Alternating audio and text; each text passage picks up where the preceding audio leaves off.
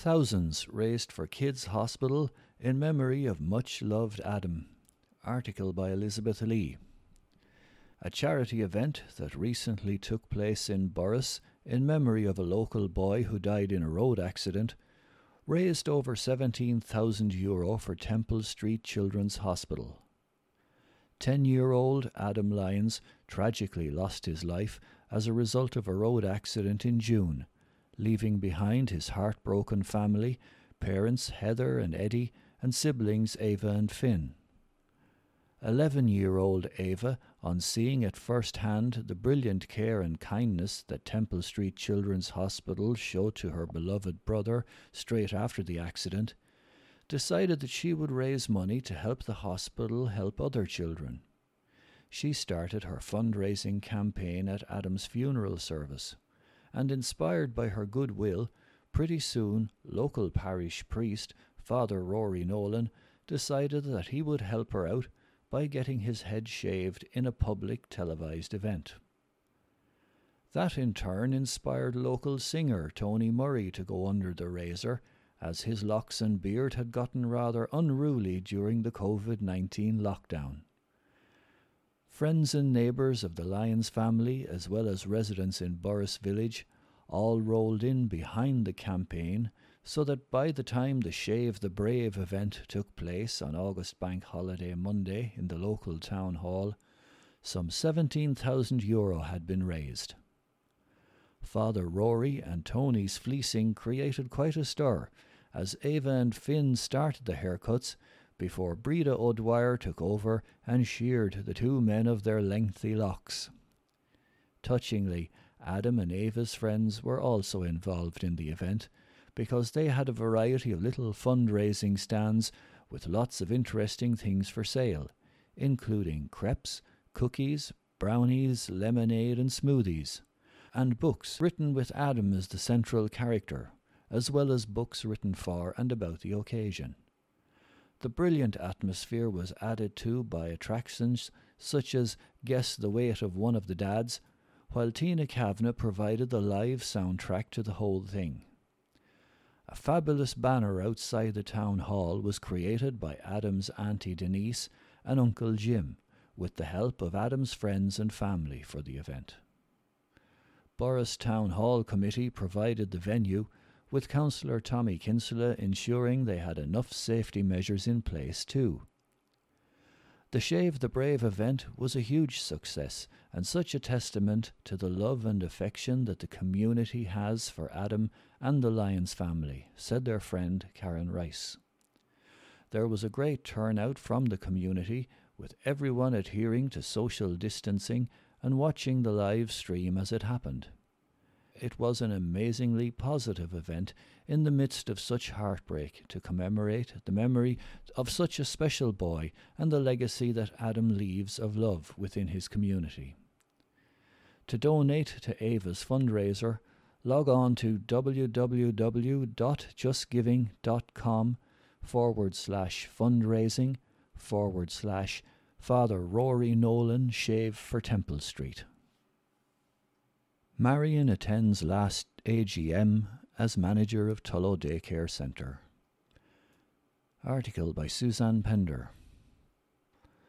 More than three decades of care and commitment to the town's senior citizens and its surrounding areas was honoured at Tullow Daycare Centre's recent AGM.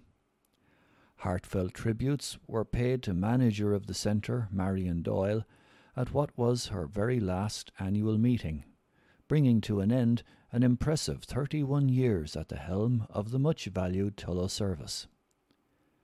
Marion, who lives in Kildavin, will retire this October from Tullow Daycare Centre, having been to the fore of the many exciting changes and developments at the centre over the years. A native of County Kerry, Marion completed her nursing training in Greenwich, England in 1976. She then began her nursing career in Jervis Street Hospital before joining the staff of St. Dympna's Hospital in Carlow. In 1989, she was appointed to the dual role of nurse manager and community employment supervisor at Tullow Daycare Centre, a role she made her own. showing great care and compassion to the elderly who attend the service daily. I suppose it's time for someone who is younger and has much more energy to take over, smiled Marion. When I started in 1989, it was all volunteers bringing in people.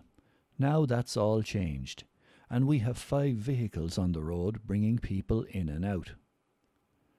Marion arrived at Tullow Daycare Centre when the service was still in its infancy, having been officially opened in June 1987. Over the years, the service has grown remarkably to now include daily lunch, personal care services, chiropody, meals on wheels, an annual holiday, and lots of activities from bingo and music to exercise and card playing. The centre welcomes senior citizens from Tullow and its surrounding areas, with Marion a familiar face to so many over the years. In 2001, the centre was refurbished, while in 2008 the level of paperwork attached to the CE scheme became so great that Marion became manager of the centre only, while also overseeing the CE scheme. At the AGM, chairman of the Board of Management, Laz Murphy, paid tribute to Marion's extraordinary commitment over many years, and the indelible mark she has left not only at the centre, but among so many Tullow families. A presentation was also made to Marion to mark her final annual meeting. Although she still has two months left at Tullow Daycare Centre, Marion's thoughts are turning to life following her retirement.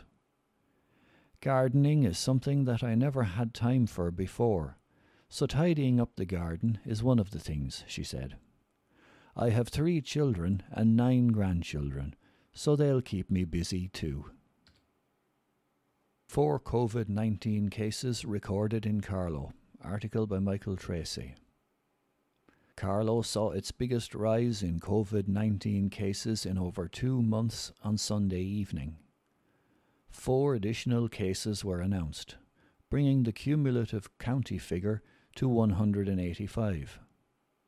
It is the biggest single increase since the June bank holiday weekend when 11 cases were reported. While there were just four new Carlow cases of COVID 19 in July, six have already been confirmed for the month of August.